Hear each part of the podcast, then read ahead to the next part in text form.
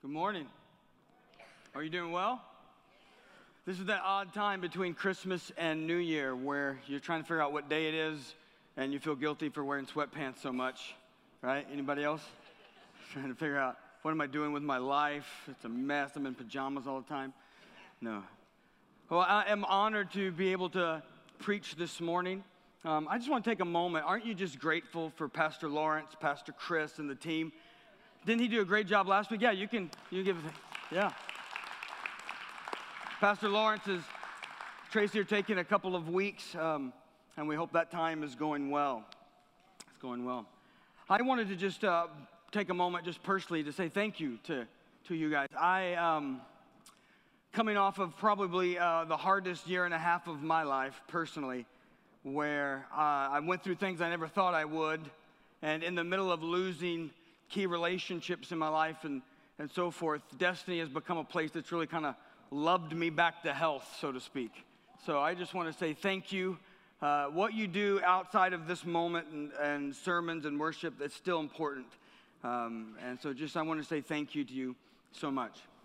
If you have your uh, notes, you want to pull it out. Um, Katie Baffrey pointed something out this morning, and I thought I would borrow it from her.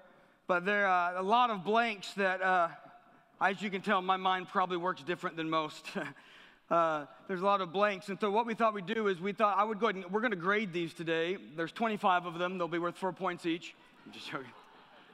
You can skip, though, the embarrassing grading process by tithing. Uh, so, if you tithe, don't worry about it. We won't grade just joking. There's a lot of blanks in there, but we're to we're going to dive in. If you have your Bibles, would you go to the book of Ecclesiastes? The book of Ecclesiastes. I'll give you some time because it can be hard to find under pressure, it can hide from you. But Ecclesiastes chapter 5.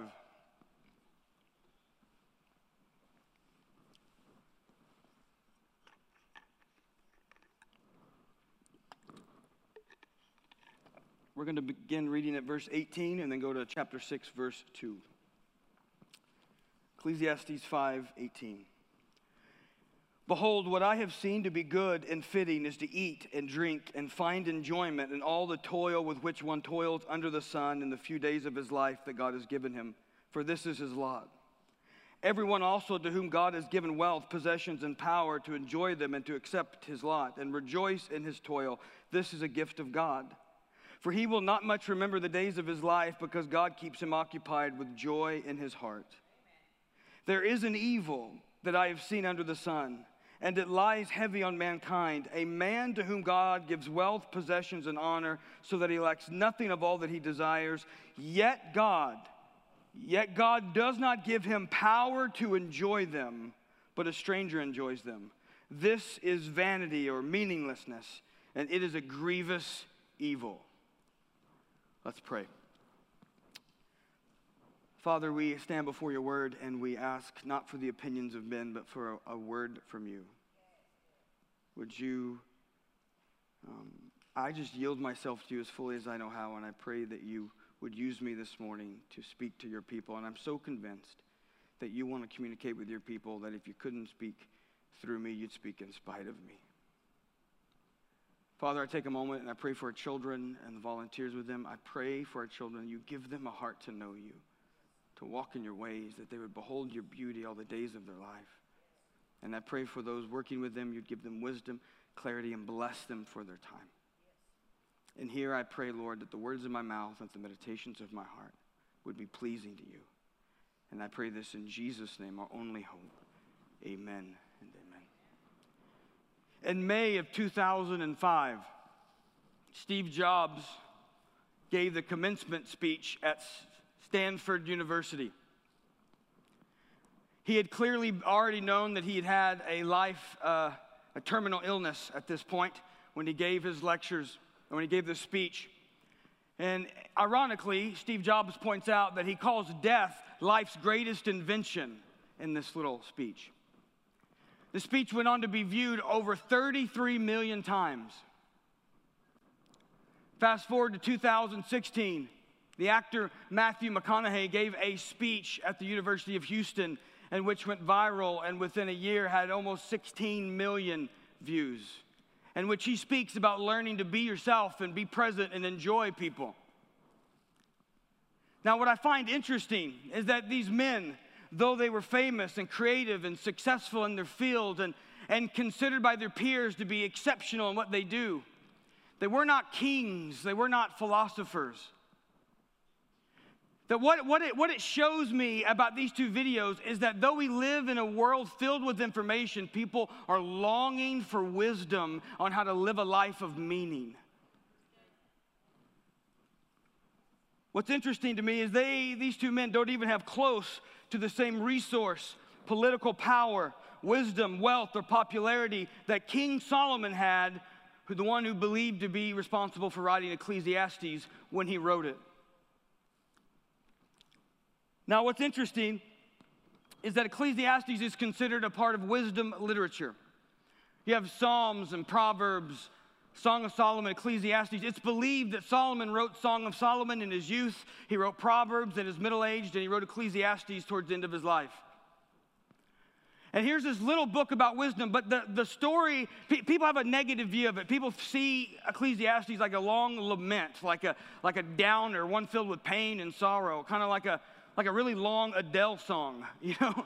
Uh, sorry for the uh, for those who don't know Adele, Adele somebody just made a lot of money with a broken heart, basically. Whoever broke her heart made her millions. Let's just put it that way. Some see it as a dark and dim book, one that like a depressed Van Gogh would have written, or a, or a nihilist like Friedrich Nietzsche might have written. But what's ironic about uh, Ecclesiastes, when you look at it, it has a quite interesting story. The story behind Ecclesiastes is here's a man who has the most, uh, probably the most political power of his day. He's a king. He has enough political power to see if he can, use, if power and using his power would bring meaning to life, make his life meaningful. And he, not only that, then he, he has wealth, so much wealth, he can buy all the pleasure he wants to see if pleasure will make life meaningful. He has all of the things he needs to build uh, great architecture, statues, and sacred places to see if he can leave some kind of legacy with his work, if that will make a meaningful life. And he experiments his life with these things. Not only that, he has wisdom and he evaluates all of this and he writes for us in the book of Ecclesiastes his findings. What's interesting to me is the only ounces of wisdom you can take from Steve Jobs' speech or Matthew McConaughey's lectures was written 3,000 years ago in the book of Ecclesiastes, if we'd ever taken the time to read it. Here's a man who set out to find what, what would make life meaningful, and he tackles three common things that we still try today. He, he went after materialism being if this is all there is in this physical life and can i get as much possessions and physical stuff build buildings and all the rest? Can will that make a life meaningful? He went after what's called hedonism which makes pleasure the highest aim. And he sought to withhold from himself no pleasure known to man. But then said in the end all of this was meaningless and vanity like a vapor. And then he set out what we might call high humanism. He went after glory and honor. He went after contribution to the world to leave a long legacy. And in the end, he says all of that is meaningless and vanity.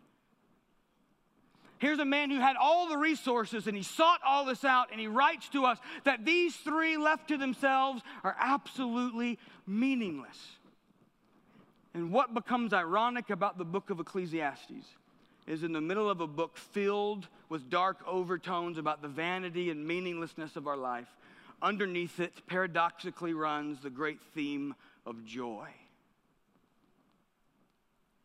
That under all of the meaninglessness, he says the thing that really matters is enjoy the things God has given you. So I don't know if you need to hear a good sermon on joy. Well, I'm not even know. I don't know if this is going to be a good sermon, but uh, I don't know if you need to hear a sermon on joy. But I did, so I'm just going to preach it, and you guys get the benefit of it.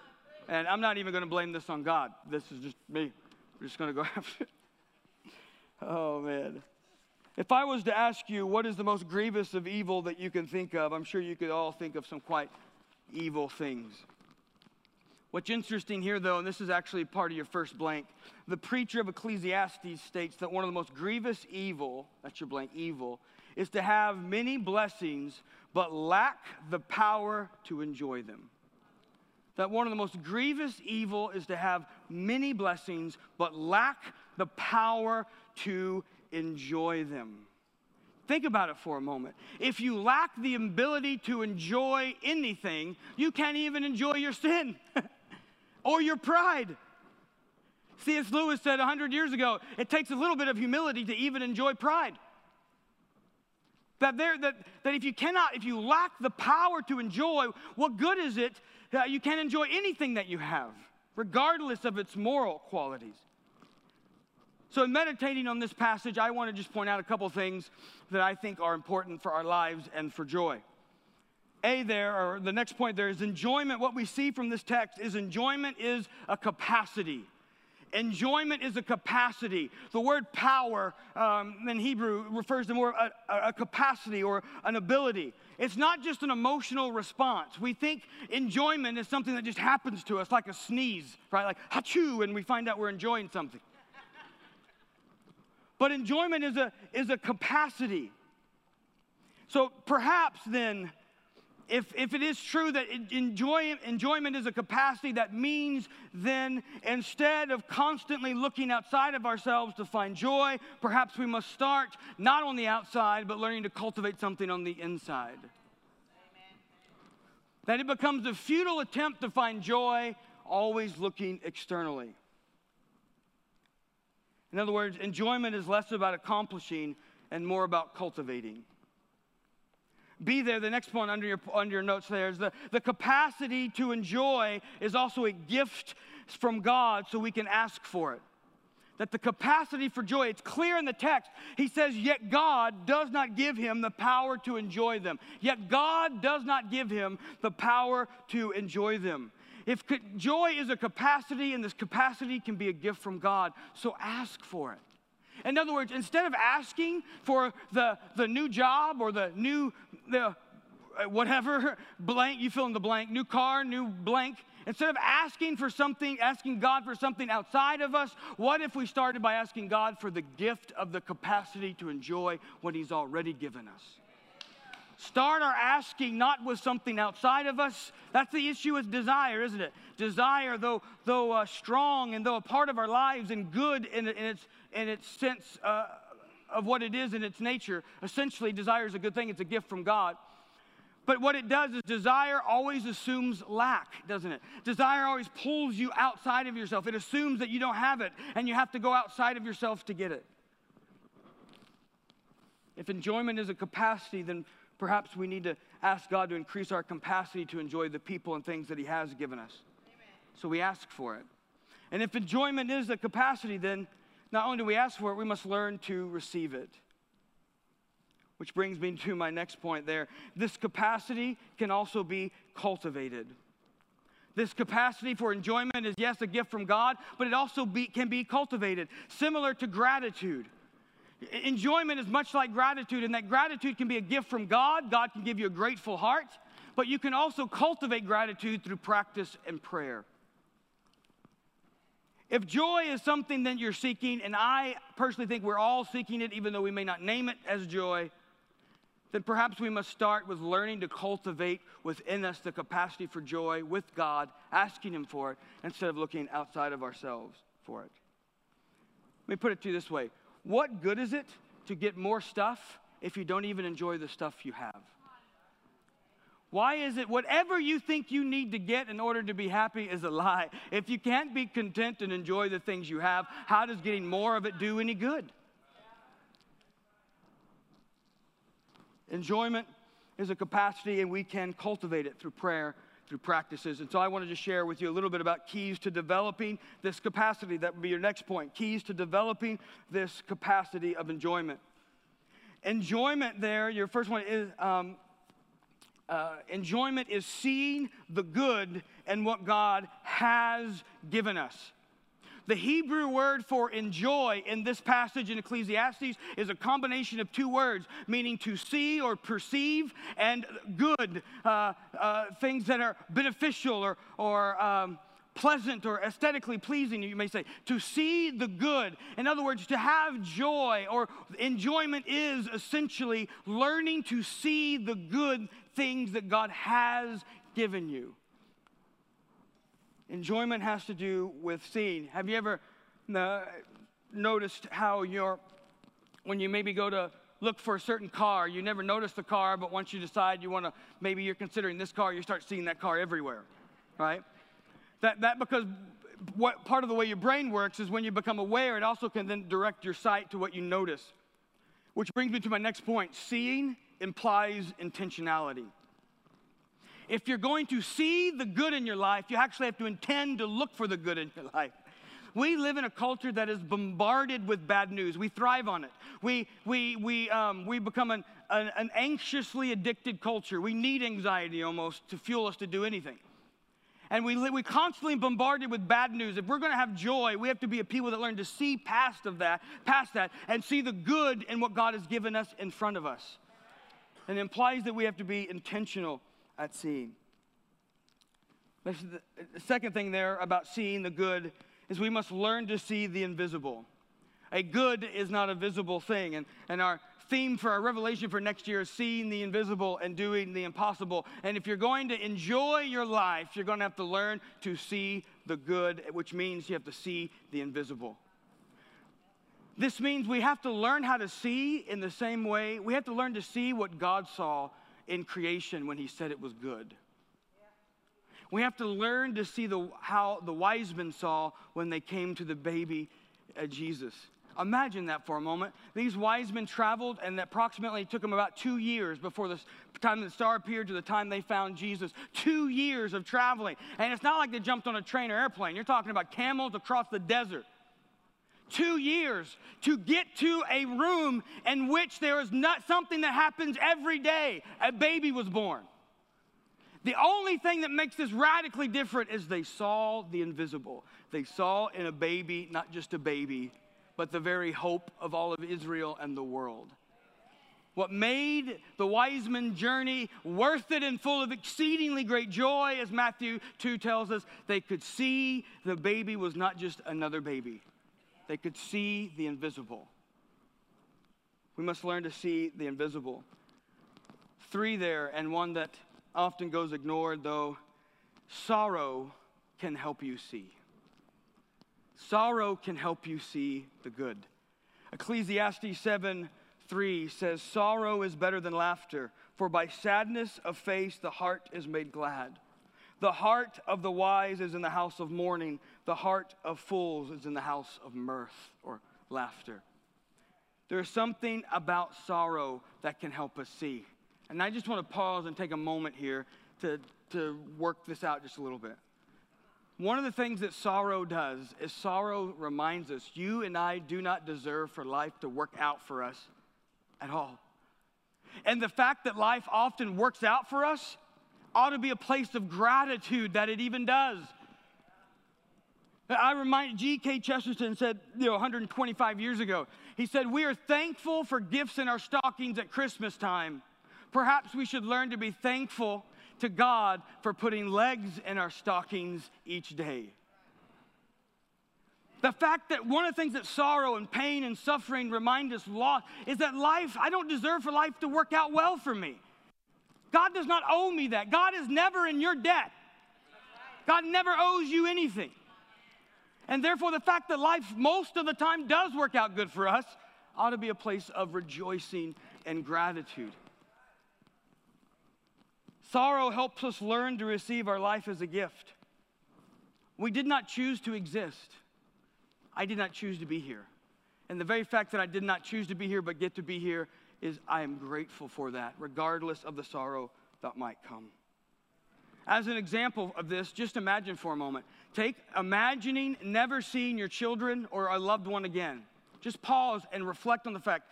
Just imagine you're in a situation where you'll never see your loved one again. And what you'll realize is just the suffering or the sorrow that comes from imagining that actually helps you learn to enjoy them better. Sorrow has a way of recalibrating my eyes to see that which is eternal. We don't like it. I don't like it. I'm not saying that's the main reason why we go through suffering. That, that's just saying this is a way God might use suffering for our good. This is why often those who have lost a child, those who have lost a spouse, those who have went through a divorce, those who have experienced miscarriage, often, if they can stay away from the pitfalls of bitterness and pessimism, often become people who can delight and enjoy their simple lives. That sorrow can, tra- listen, sorrow is not necessary in order to see the good. Sorrow is not necessary in order to enjoy your life. I'm just saying that sorrow does help us see. If we learn to engage with God there. One of the great secrets of Ecclesiastes is in that contemplating death, which is an uncomfortable thought for us all, we actually learn how to fully live. A culture that will not think about death is a culture that will not live. Think about the way we, we celebrate death in video games, but we hide it from our real lives. We, send, we used to be a time when people came home to die. Now we send them to a place we call home to die. There used to be a day where if you wanted chicken, you went outside and like killed the chicken. There, there, there's, I'm not saying we all should do that. I'm just saying what, when death is a part of our lives, it helps us actually learn how to live. When we try to remove it from our lives, we're living in denial about life. And this is part of what Solomon's wisdom was in Ecclesiastes. He said, I built all of these great things, but it's all vanity because it's going to be handed off to somebody else and they're probably going to ruin it. he just sounds like an old, grumpy old man, doesn't he? Right? I gathered all the wealth and got all the possession. It was meaningless because in the end, it, all, it just wore out. Isn't that the weird thing about trying to satisfy desire? It's never really satisfied, it's just postponed. So I tried it all and it was meaningless. So there's a great paradox in both Ecclesiastes and in life. And the paradox is that if you want to be a champion for laughter, you have to be a champion for lamenting. Lamenting is not the same thing as pain and grief. Lamenting is what you do with your pain and it's what you do with your grief. Lamenting in the Bible is a practice of processing your pain and loss in the presence of God. It's allowing God to step into your pain with you. And the mysterious takes place where God begins to work that for your good and in ways we don't even understand. But if we want to be a people of great joy, great laughter, we must learn to be a people of lamenting. And that, my friends, reminds me of one of the, another quote from G.K. Chesterton. I've, read, I've been reading him a lot simply due to the fact he makes me thankful grass is green and the sky's blue. But he once said, It is a sane man who has laughter in his mouth and sorrow in his heart. It's the insane man who tries to remove one or the other. And this is what we're learning about our lives and what I've learned about Christianity that sorrow uh, and joy are both realities of a life in a fallen world. And the wisdom of Christianity is it doesn't try to deny the other, it can live in a radical middle of hanging on to both of them. It, it hangs on to red and it hangs on to white while refusing and hating pink. And when it's time for sorrow, as Ecclesiastes says, it's time for mourning, then we mourn. But there's a time for celebration, and we celebrate. That we don't have to live either pessimistic or, or total optimism and live in denial of all the bad things that can happen. We can hang on to both. That the wisdom of Christianity is that Jesus is Lord of all, including the sorrowful moments and including the joyful ones. So we do not have to live in denial of our reality. If you have to live in denial of your pain in order to have joy, your joy is superficial. It's plastic, it's not real. This idea that the truly spiritual ones among us are those who have some magical powers that allow them to avoid pain is false. That deep Christian spirituality says that there, we can be extremely joyful and we can embrace sor- sorrowfulness and suffering. That somehow, because of the world we're in, we have to live in both. Jesus knew when to be joyful, and like in Matthew 26, verses 37 and 38, he knew when to be sorrowful and deeply distressed. He can do both. So, if you're going to be a people of joy, if we're going to learn to enjoy the life that we have, we have to learn to lament. One of God's great redeeming graces is that in sorrow, He can use it to teach us how to enjoy the things that we do have. The next thing there in your notes in order to see we must be present. In order to see in a way that brings ne- that's necessary for joy, we must learn to be present in the moment where we are. Great passage in Exodus where God tells Moses, I want you to go up on top of the mountain and be there with me. Anybody else? I don't want you to go to the mountain and be somewhere else in your head. When you get up there, be with me. Every wife in the room knows exactly what I'm talking about. All the guy's like, huh? That didn't make any sense. How is he there and not there? Just joking with you guys. There are two things, though, that are common to most of us that will rob us from being present. Two things that will rob you from being present, which therefore robs you of not being able to see the good and can rob you of joy. One is guilt. Guilt will keep you looking at the past. Guilt has this way of drawing us uh, constantly to be thinking and evaluating ourselves how are we doing and who are we with? Guilt has this way of making us, in a sense, self centered because we, we almost have to go outside of ourselves and watch ourselves to evaluate ourselves on how we're doing so that we don't do anything bad. The problem with that is you can't, therefore, at the same time, be in yourself, being present with the people you're with. And you can't, therefore, enjoy those moments because you're outside of yourself trying to evaluate yourself.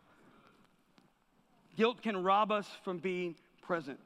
What's interesting about psych psychology, if you've ever uh, studied it, guilt emerges in someone's life around in between the ages of three to five years old. And what they found is guilt is off, oftentimes the alternative to playfulness in a child.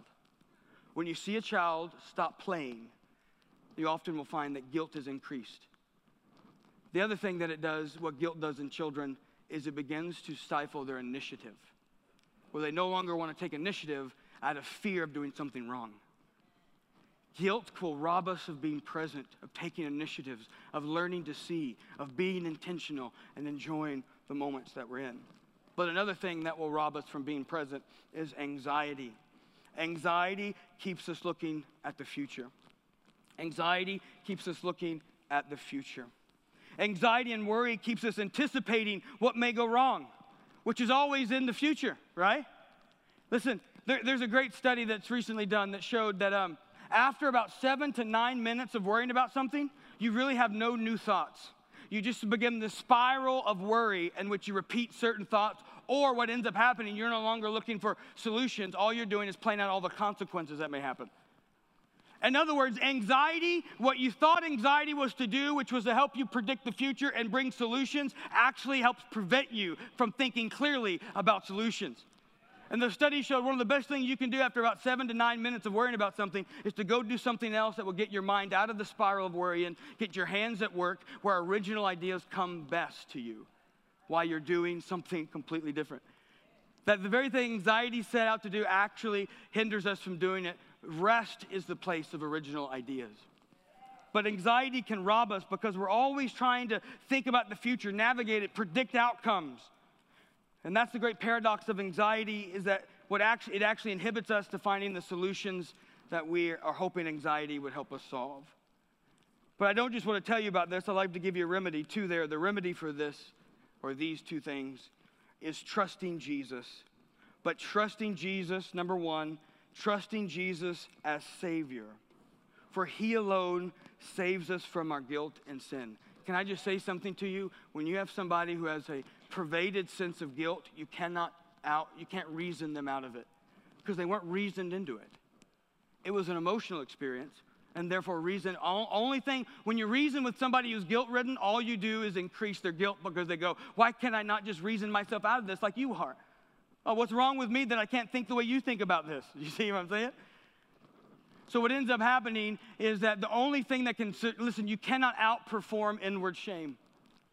Listen, there is not enough accolades or accomplishments to silence the criticism inside, the inner criticism that is the source of your guilt. It has to be loved out. And what I'm trying to tell you is the only place, the only power that is strong enough to defeat sin, shame, and guilt is the unconditional love made available to us in Jesus Christ as our Savior. When somebody's pervaded with guilt, I don't try to reason them out of it. I try to let them see God's love for them in spite of all what they think they've done wrong. That here is one who, while you were his enemy, he died for you. Not while you were just indifferent, not just while you didn't really think much about him, while you were dead set against him, he died for you. That is unconditional love, and it frightens us, doesn't it? It frightens us a bit because all of a sudden I have no control over this. It can scare us a bit. But the remedy to our guilt is trusting the love made available to us in Jesus. Jesus is not waiting for you to get your act together.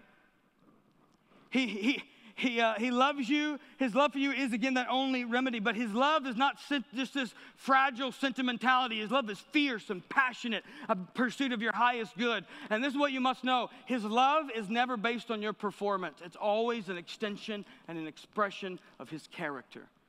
He loves you not because of what you've done or your awesomeness, He loves you because He is love. That frees me, you see. Listen, I, I just want to pause and say this. I used to think, and this, I, I'm just going to confess the darkness of my own slimy soul. And, you know, I'd appreciate if you guys email me all the bad stuff you've done. I can use your, next, your stories next time. But I used to remember thinking when somebody said, you know, uh, I'm saved, I used to think, yeah, you know, God bought me, but he got a pretty good deal. You know, I mean, like, hey, you know, yeah, I've done some things wrong, but just wait. I'm going to show God what an awesome bargain he got in buying me.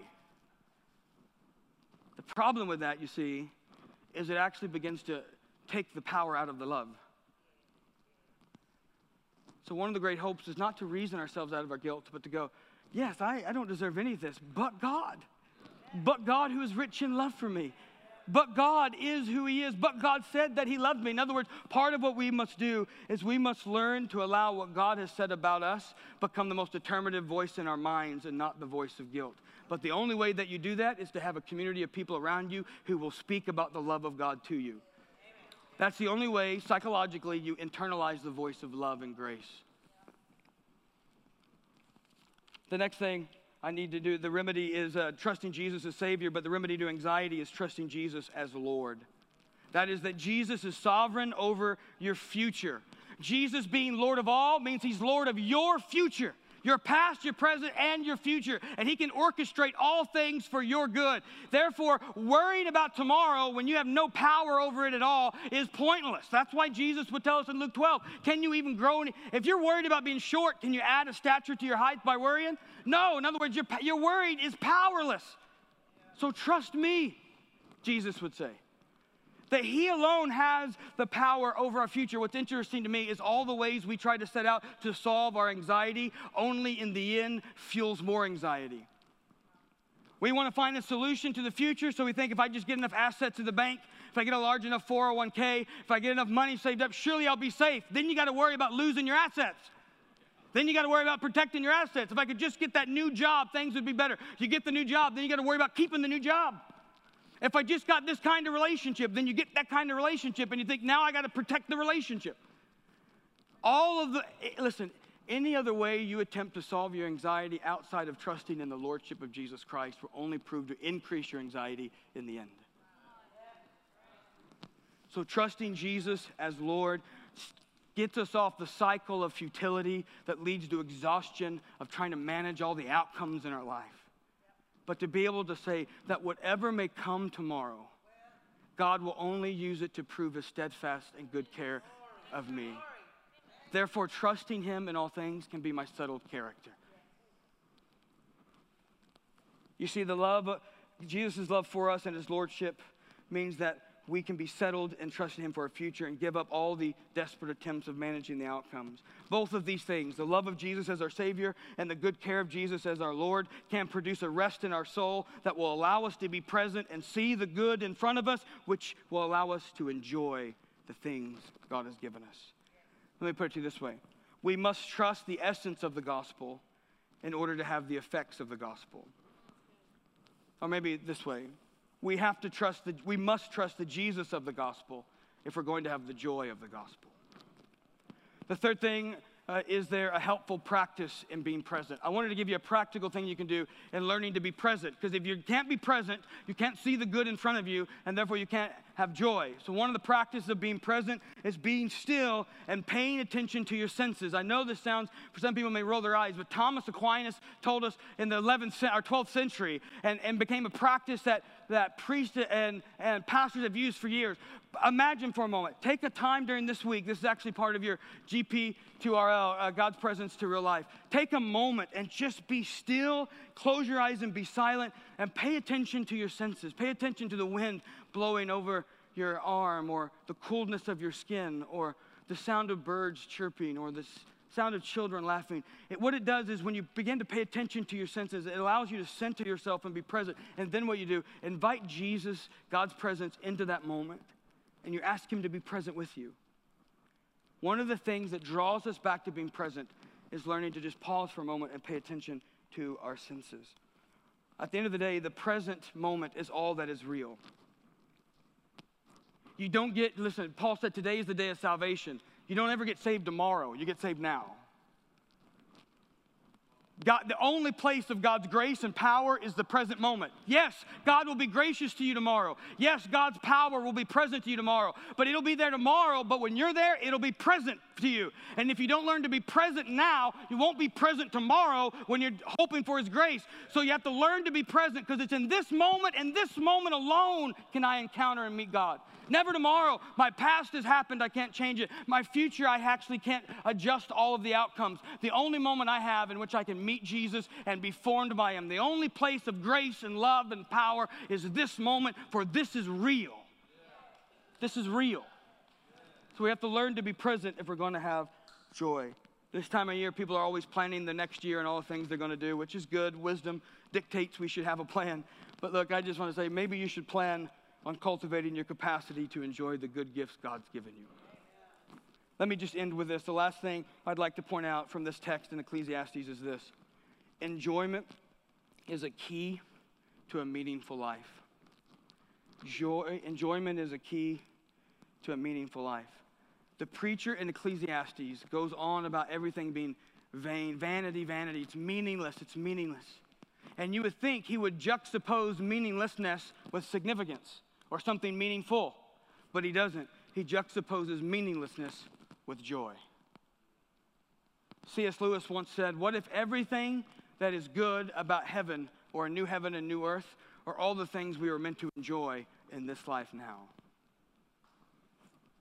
Learning to enjoy the good gifts is actually a pathway to a meaningful life. We think if I can get more accomplishments, if I can just get my certain desires satisfied. But what the great wisdom of Ecclesiastes is look, eat, drink, enjoy the work. Not enjoy the money the work gives you, learn to enjoy the work itself as having a creative contribution to other people. Learn to enjoy the good things in your life as a way of finding that your life is meaningful we, we search in desperate attempts to find something about life that is meaningful, but we often look in the future or things that we can accomplish. And the wisdom of Ecclesiastes is learning to enjoy the things that God has given you is the first step to having a meaningful life. What good would it do to accomplish a bunch of significant things, but find out in the end that you never enjoyed any of it? And so your delight in those things was never present in your life. Receiving your life and what you have as a gift will give rise to enjoyment,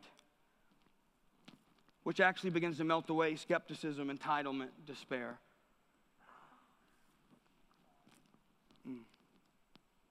Well, I just need to end. I, I was going to move to talking about desire for a moment, but that gets a little complex. Let's just pause for a moment. Let, let me conclude with this. Let me tell you a story. There's a great novel called Man Alive.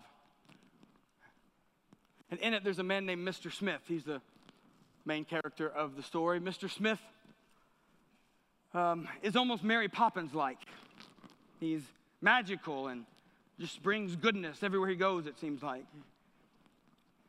But one of the main cruxes, a uh, moment of the book is when Mr. Smith is brought to a high court and put before judge and jury and put on trial for some major crimes burglary, um, um, desertion of his spouse, leaving his spouse, polygamy. And he's put on trial, and it goes through this long episode of all of these accusations and eyewitnesses and all of this evidence of paperwork and all of these things.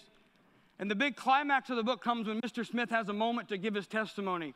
And in a both comedic way and to the, to, to, to the shock of the judge and jury and even the reader of the book, you find out something very profound. Mr. Smith was, in fact, a burglar, but he burglarized his own home. For he said, the wine, my, the wine and cheese I owned never tasted so good until I ate it, snuck in, and drank it, snuck in through the window, as a pirate did when he stole it. But it was his own wine and his own cheese. He deserted his spouse and remarried another woman, but it ended up being the same woman just by a different alias because he said, I never wanted to lose the magic of our courtship. I never wanted to not for a moment love my wife. And the great story about Man Alive is that sometimes you have to travel all the way around the world back home to enjoy it again. But we can learn from that if we can, by eyes of faith, see the good things God has given us and delight in God's good care of us. Look, in a world starving for meaning, in a world filled with anxiety brought on by materialism, in a world filled with information but just starving for wisdom, I know of no greater way that we, as the people of God, can bear witness to God's goodness and the gospel than to be people who thoroughly and intensely enjoy the ordinary things God's given us. To just delight in them, to enjoy them, to enjoy our children, to enjoy the food at the table, to enjoy the gifts that we're given, to enjoy the relationships in our life a deep, not that, not that, listen, not that fragile, superficial lightheartedness and aloofness that passes as joy, but that deep enjoyment of what God has given us. I can think of no better way we can bear witness to a world gone mad with materialism. When they've made, uh, they made limitless desire a virtue. And yet there's this strange herd of people among them who seem deeply delightful and satisfied with what God has given them. That, my friends, would bear witness to a world starving for something that's truthful. And Ecclesiastes has told us all along about it 3,000 years ago. Would you stand with me? I want to end with just one more little story. Some years ago, I was in a Pizza Hut. Tells you how long ago. the last time you ate a Pizza Hut. Anyway, sorry. I was in a Pizza Hut, meeting with someone, and in walked a Little League, junior high, junior varsity, maybe baseball team and um, the entire it, it, was just a wreck. They were cat. They were ungrateful. They were complaining about everything. It was brutal. It was a. It was so bad. I was ready to leave just to get away from the situation. And I went up to check out, and I was checking out, and the person in front of me was checking out, and in front of me was a, an, an older. I don't. I, I'm not being mean. I just want you to see the story. An older, just chubby little grandma, with just this little chubby cheek kid grandson. And they turn to leave, and as they get close to it, he sees the gumball machine, and he turns to Grandma and says, Grandma, can I have a gumball? And Grandma opens up purse and just digs through it. I mean, basically loses her head in it. It's that big. Finds some change, puts it in there, turns it out, pops. I mean, just a huge gumball. She takes that, turns and grabs his cheek, crams that gumball in his mouth. I'm, I'm chewing it. And he just said, Thank you, Grandma. And I wanted to go yank every one of those little league baseball players over and just say, Would you look at that? There comes a moment in our lives where we have to look up at heaven with our chubby cheeks filled with all the good things God's given us and just say, Thank you, Daddy. I don't deserve any of it. And then enjoy the gumball while you got it. Look, this is not a sermon to make you feel guilty for not being grateful. This is a sermon to try to help you say guilt's not going to help you be grateful. This is trying to say that there is an art to enjoyment, and it's learning to see the good things God's put in front of us. There's a bunch of things that may get in the way of our seeing, but we must allow the Holy Spirit to come behind us and with eyes of faith take our eyes and say, Son, would you see that goodness? Would you see that goodness? We don't have to live in denial of the pain, but we can look through it and see God's good care of us. So maybe we're going to take a moment in worship, and maybe you need to you need to come and ask Jesus to step into your guilt. Maybe it's bombarded you. Maybe you need to ask Jesus to come and help you in the middle of your anxiety. Maybe you need to repent of trying to play Lord in your own life and manage the outcomes, but trust Him back to Him. Maybe you need to ask the Lord today for the capacity to enjoy the good things He's given you. I pray we would be a people marked by joy. Let's pray. Holy Spirit, we come. Um, we come with hearts open to you. And Holy Spirit, we just say, unless you come and move, this was all in vain. I, there's no logic that can change us. There's no Unless you fill the words with your power, there's nothing significant that happens. So I pray, Holy Spirit, come. Move upon our hearts and minds and draw us to yourself. And I ask you, Lord, may we be a people marked by joy. And we thank you for this. May we never have joy without having the essence of the gospel. May we trust deeply in your good care and in your saving love for us. But may we overflow with joy unending and full of glory. In Jesus' name, amen.